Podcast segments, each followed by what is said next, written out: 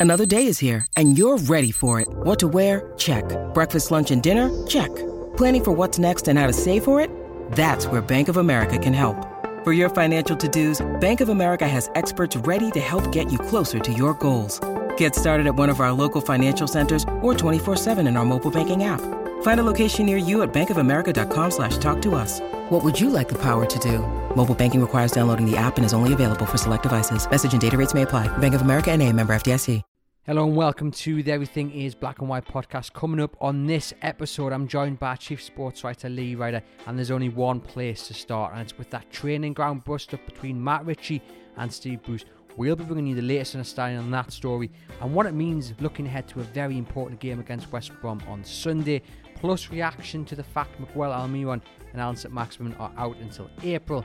And there's a cheeky little update on the takeover where cheeky little so and so has reportedly asked Mike Ashley if £50 million would be acceptable for the club should they be relegated this season.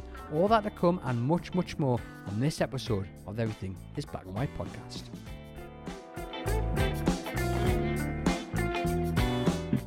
Hello and welcome to the Everything is Black and White podcast, joined by Chief Sports Writer Lee Ryder.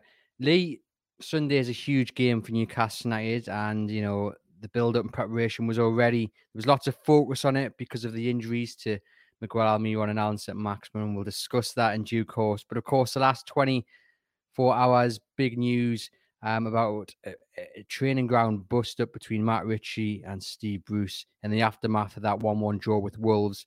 Can you just explain to our listeners and viewers just your latest understanding on on developments and, and what the club have said about it? Well, uh, on the record, New, Newcastle have said nothing, which is it, you know that's that's not unusual. Uh, that that's what gets said uh, normally with this. But you know, there's been certainly no denial that there's been crosswords said between the pair, and obviously something you know has gone off at, at the training ground, and I think most people can sort of imagine what what would happen in that that situation. The pressure's on Newcastle at the minute; they're not getting results.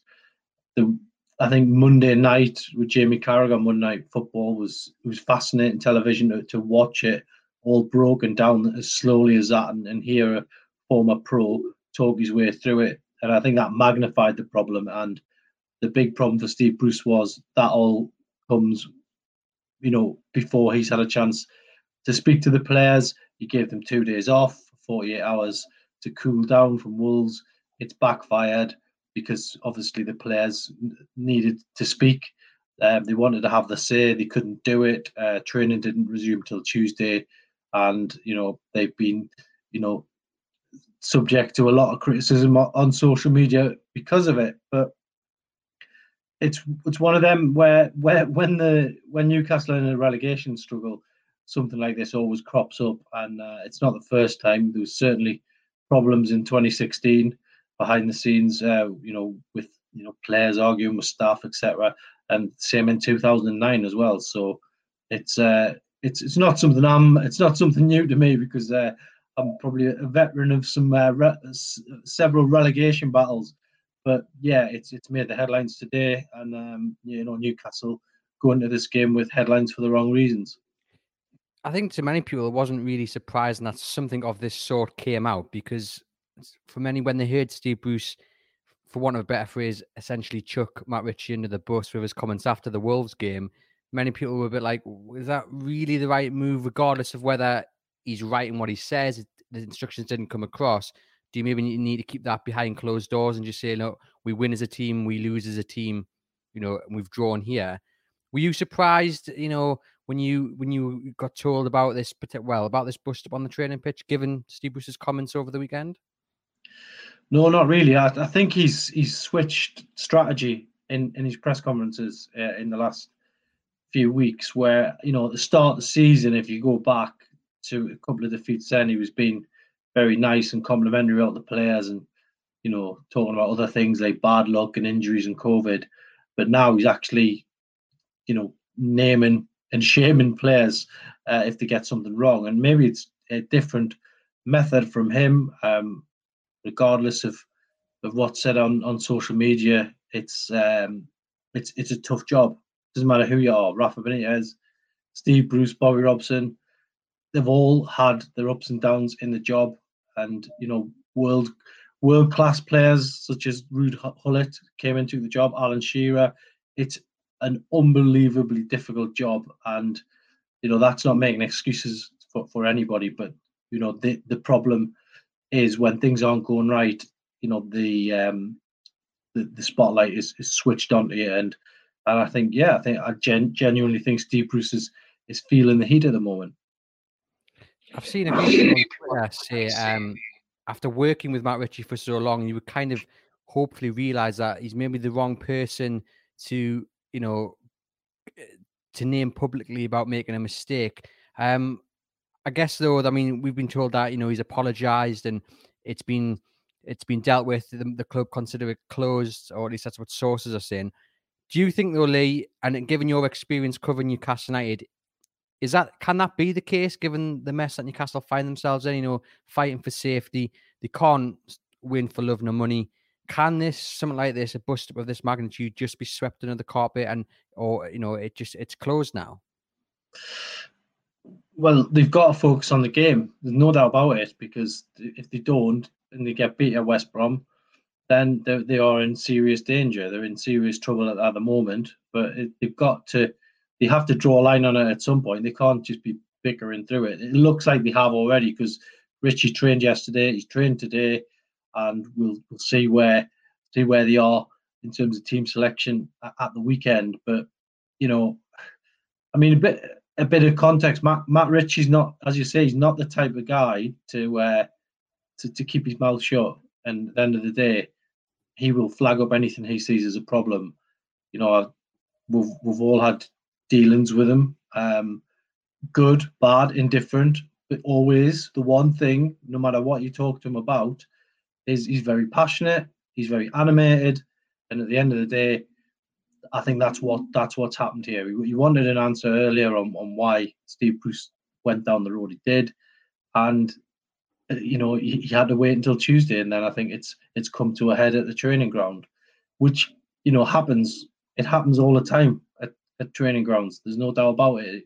If someone doesn't get in the team or someone's criticised, then you know Monday morning, Tuesday morning, they'll be knocking on the manager's door for an explanation. It, it's happened happened before. Famously, I think Alan Shearer wanted to, uh, you know, gently open the door and speak to Ruud Gullit back in the day after the Sunderland game. But when he got there, I think uh, Duncan Ferguson had already kicked it off the hinges. So it's one of them where if you manage a Newcastle United, you, are going to be there to be shot, I guess, And there.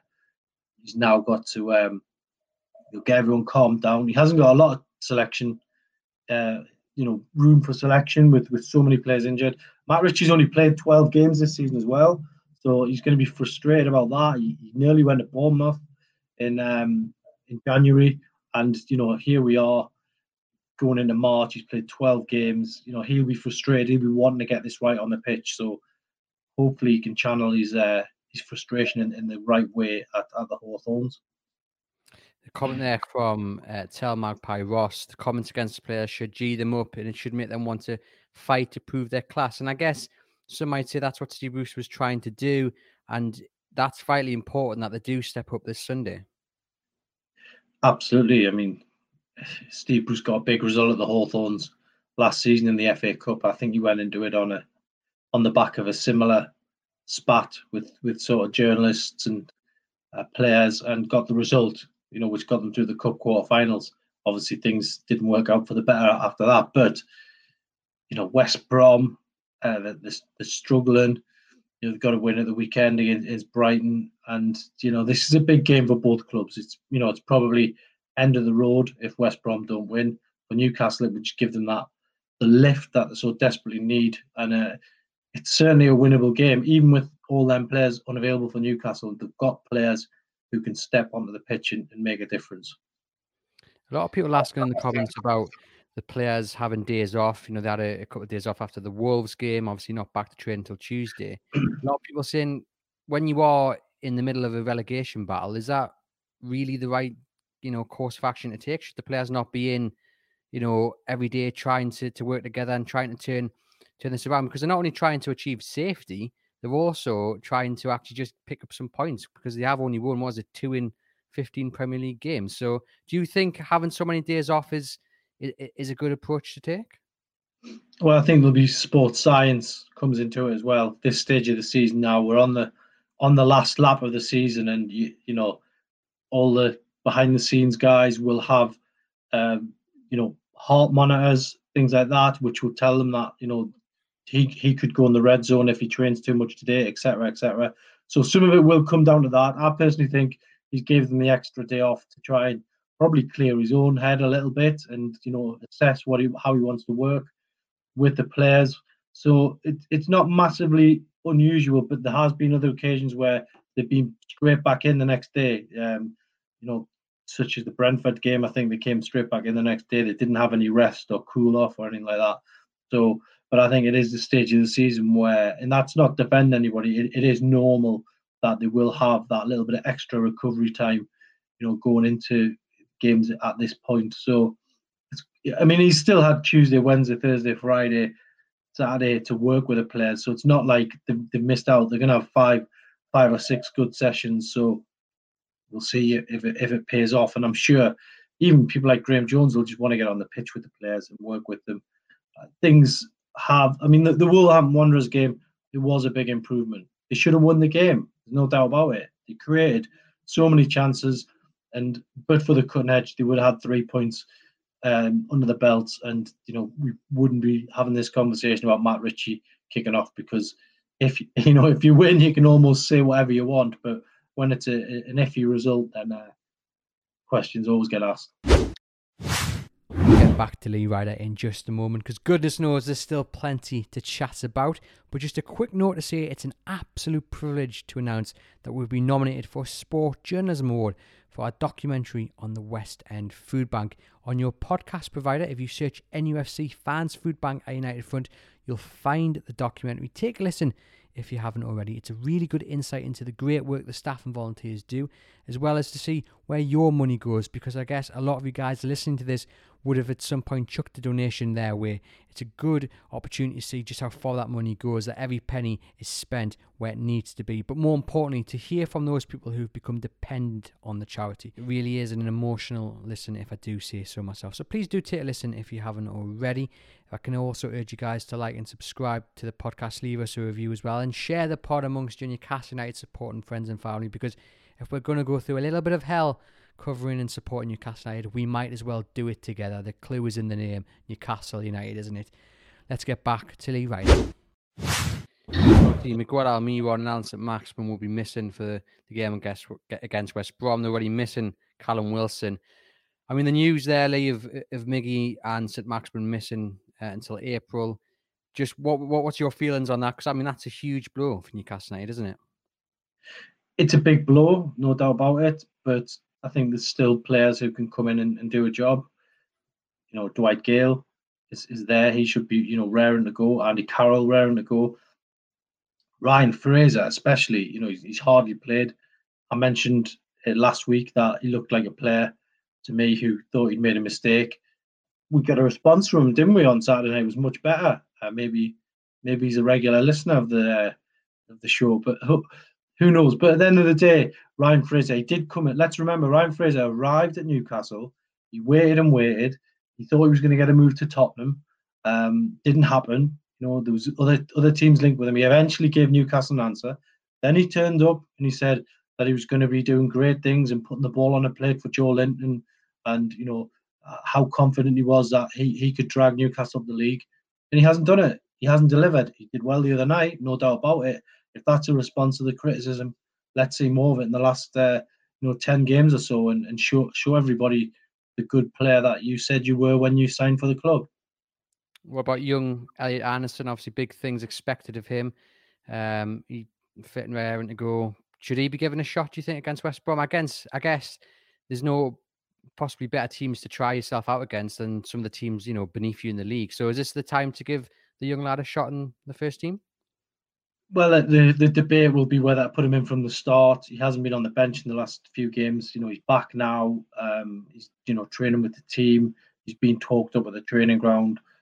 You know, whether they start him or not, we'll have to wait and see. But he is a, an unbelievable talent, and you know, anyone who knows his background will know that he's, he's up. He's up for this, and he's going to uh, he's going to be delighted if he if he gets that chance.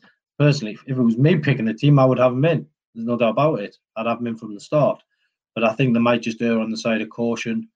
Uh, Ryan Fraser could potentially go in that central role if they continue with the, the formation they've had. But we'll we'll see. We'll see. It's certainly it's another option. You know, we've mentioned Gayle, Carroll, Fraser, Anderson. There's some good options there. There's more than enough quality there to go to West Brom and get a result.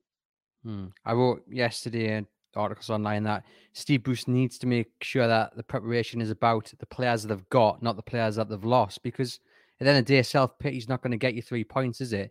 It's interesting though that you mentioned the formation there because obviously Ryan Fraser came off and he played in that central role, came off the bench in that central role, and then he ended up putting the ball in, into the box and what have you. Obviously, he's more suited to the to the wing, and then you've got Dwight Gayle who could come in is more suited to the central role. Do you think they could switch formation to maybe suit them two players, especially someone like Gayle who just doesn't look happy when he is out on that wide role? He needs to be in the centre, doesn't he? Uh, well, I would say so. He's the, you know he's he's a natural sort of goal scorer, if you like, and he needs to be in and around that that 18 yard box.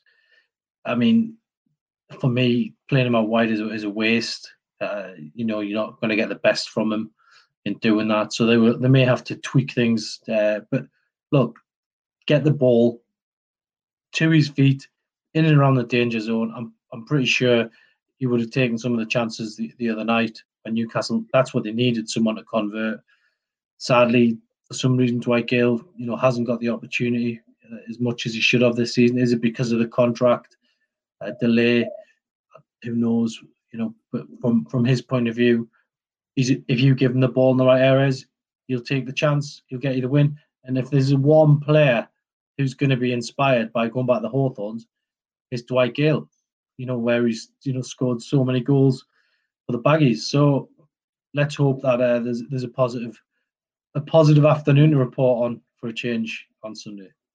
I guess in many ways you've got the likes of Dwight Gayle, and you've got the likes of Jacob Murphy, you know, who are going to be wanting to prove themselves not just for the first team, but for that new deal as well. You know, they've got to prove themselves in the eyes of, you know, Lee and Steve Bruce that they're worthy of a new contract. So that's a bit of added motivation for them to, if they do get a chance, to really take it on Sunday. Yeah, and then they're gonna have to. They need to grab it with both hands. There's no doubt about it. Um, Andy Carroll, obviously, I, I was interested to see his interview the other day when he said, you know, it's up to the gaffer. That that suggested to me that he may have to wait for an opportunity from the start. Um, it is it is crunch time for him in his Newcastle career. It's another. It's it's exactly like this time last year. Last year they gave him a contract because probably because of the COVID situation where you know it was going to be difficult in the transfer window, and they needed squad players in and around. You know, bringing Callum Wilson in, it's going to be problematic again the next window. But he has to go and show what he's got on the pitch. And uh, if any player needed a couple of goals, it's uh, Andy Carroll at the minute. And to be fair, I think he, he's actually scored a couple for Newcastle in the in the past at the Hawthorns. So hopefully, uh, it's a chance for him to to do likewise this weekend. Who would you pick then? That forward three, you know, to replace Miggy, to replace Almiron. Would you replace Joelinton as well? What would be your? Would you a? Would you stick with the forward three? And if you if you are, who would you choose? I mean, to be honest, Ryan Fraser, for me, if you put him in, in a central role, then I, I think that's that's a that's a waste. He needs to be out wide. To be totally honest, I, I would have Joelinton in the team, but uh, in a, in the wider role, I, I don't think he's don't think he's number nine. Um, we've all had the discussion about his opportunity the other night. The majority of people said he should have scored. Um, you know, he, his best position is, is meant to be in that that wider role where he played Hoffenheim. So, you know, at the end of the day, he's a he's a competitor. He wins balls in the air. He does get tackles in. He does work hard. The only thing that's letting him down is goals, and that's that's been the big problem. But you know, you can go back to the whole marketing argument. Why did they give him the number nine shirt? You know, for a start, and present him in that way when he's when he's clearly does not look like a number nine. Uh, and three three goals in you know fifty odd games is uh, is testament to that. Another option for Steve Bruce could be to bring one of the long Longstaffs or both back into the side. Sean Longstaff is impressed when he has been afforded that number 10 role. I think we think back to the game against Bournemouth when he unfortunately had to go off last season pretty early on after a really good start of that game where he was in that number 10 position. He's out in the cold. Both the Longstaffs out in the cold. We've just got uh, Juan asking here, you know, what's happening with the Longstaffs at the moment? Well, I haven't seen Sean Longstaff since the Sheffield United, the infamous 1 0 defeat at Sheffield United. Um, and yeah, I think he got told to warm up the other night. That was the closest I've uh, seen him get back to the action. Uh, Matty's had, had a little taste of it in, in recent weeks, but again, someone who hasn't had the games he expected this season. So it's it's one of them where we uh, hope that they get they get an opportunity, but at the minute it's where do you where do you put them in because uh, you've got Willock there, you've got Shelvey there, and Shelvey actually for me did very well the other night, and it's it's an opportunity for him again. Um, so we'll, we'll see, but both of them, you know, if they get the opportunity, they'll, they'll give everything they've got. Big Sam's record against Newcastle is pretty good. Uh, I mean, and I'm sure looking at this news here with the injuries to Miguel Almiron and Allan Saint-Maximin, and then plus this bust up, West Brom probably will be rubbing their hands with the last couple of days. Um, you know, looking ahead to to Sunday. Yeah, if there's if there's one guy you don't want to bump into when you're in a relegation battle, it's Big Sam, and he'll be he'll be desperate to get that result. As I say, I think if they lose, then it is the end of the road for West Brom this season. Uh, they were, you know, they were very fortunate against Brighton that that goal got disallowed, and then two penalty misses so they got a lot of luck in that game. Hopefully they've used it all up. Um, but you know, West Brom, as I say, it's it's an opportunity for Newcastle. They've got to they've got to get those three points they need. We all know that there can be no excuses this time with a draw. Otherwise, Newcastle is just going to limp over the line. We've got one eye on on tonight. Uh, Fulham could be in the relegation zone before we even get to the Hawthorns. So it's going to be difficult. But um, overall, I think it's a it's a real opportunity now for Newcastle to to finally just to try and put this this relegation battle to bed in the next few weeks. Mm, yeah, Fulham play Spurs tonight, like you say, a win would land Newcastle in the relegation zone on goal difference. West Brom against Everton, they beat Everton. Uh, would take them up to 20 points, so that would leave them six behind Newcastle going in to Sunday. If Newcastle don't win on Sunday, Lee, what does that mean for Steve Bruce. He's under pressure, but is it a case of a must win for the safety of his job, or do you think he would he would you know carry on to the next game? Well, everyone everyone who said that in previous weeks has, has been wrong, saying that he was he was going to be on the brink. Uh, a point wouldn't be the end of the world from his point of view because it will probably keep him going another week.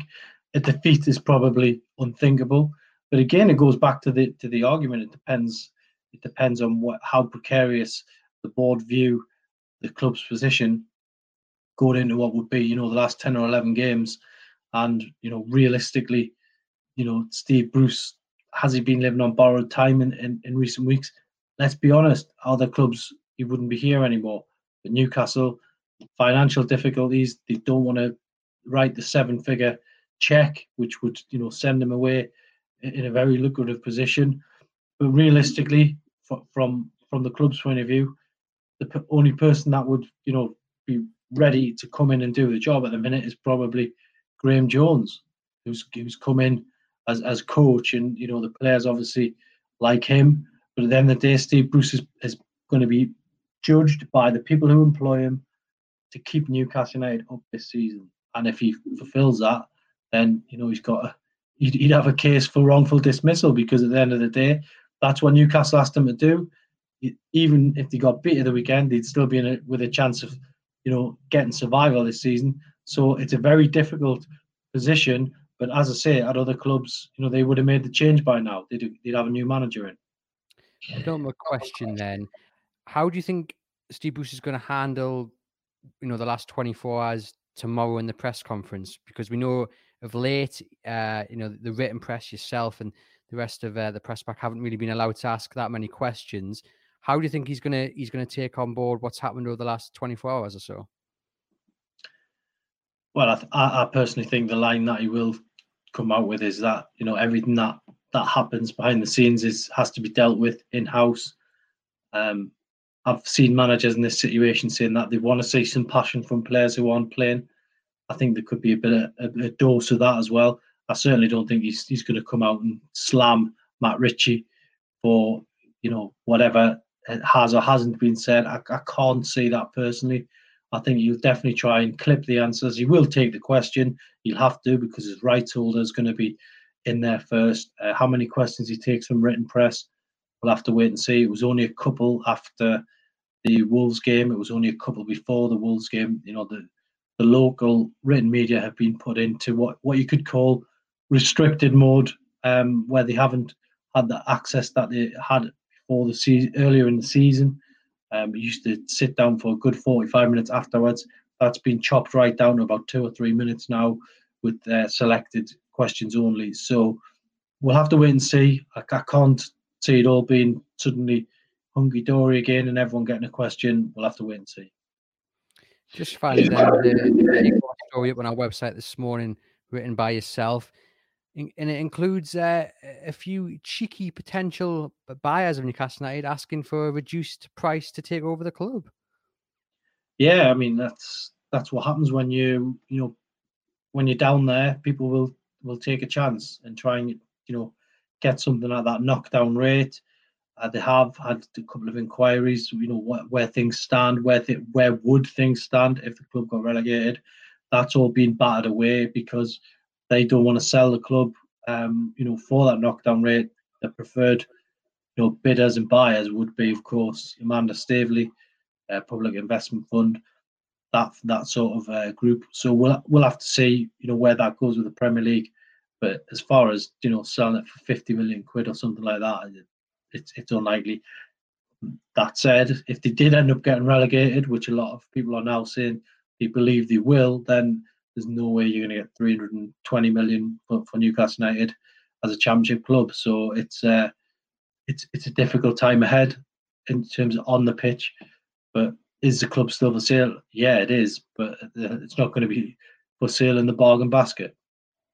Can read that piece over on chroniclelive.co.uk. Lee, thanks as always for joining us. To you guys watching and listening, thanks for tuning in yet again. Head over to the website and we'll keep you up to date with all the latest Newcastle United news.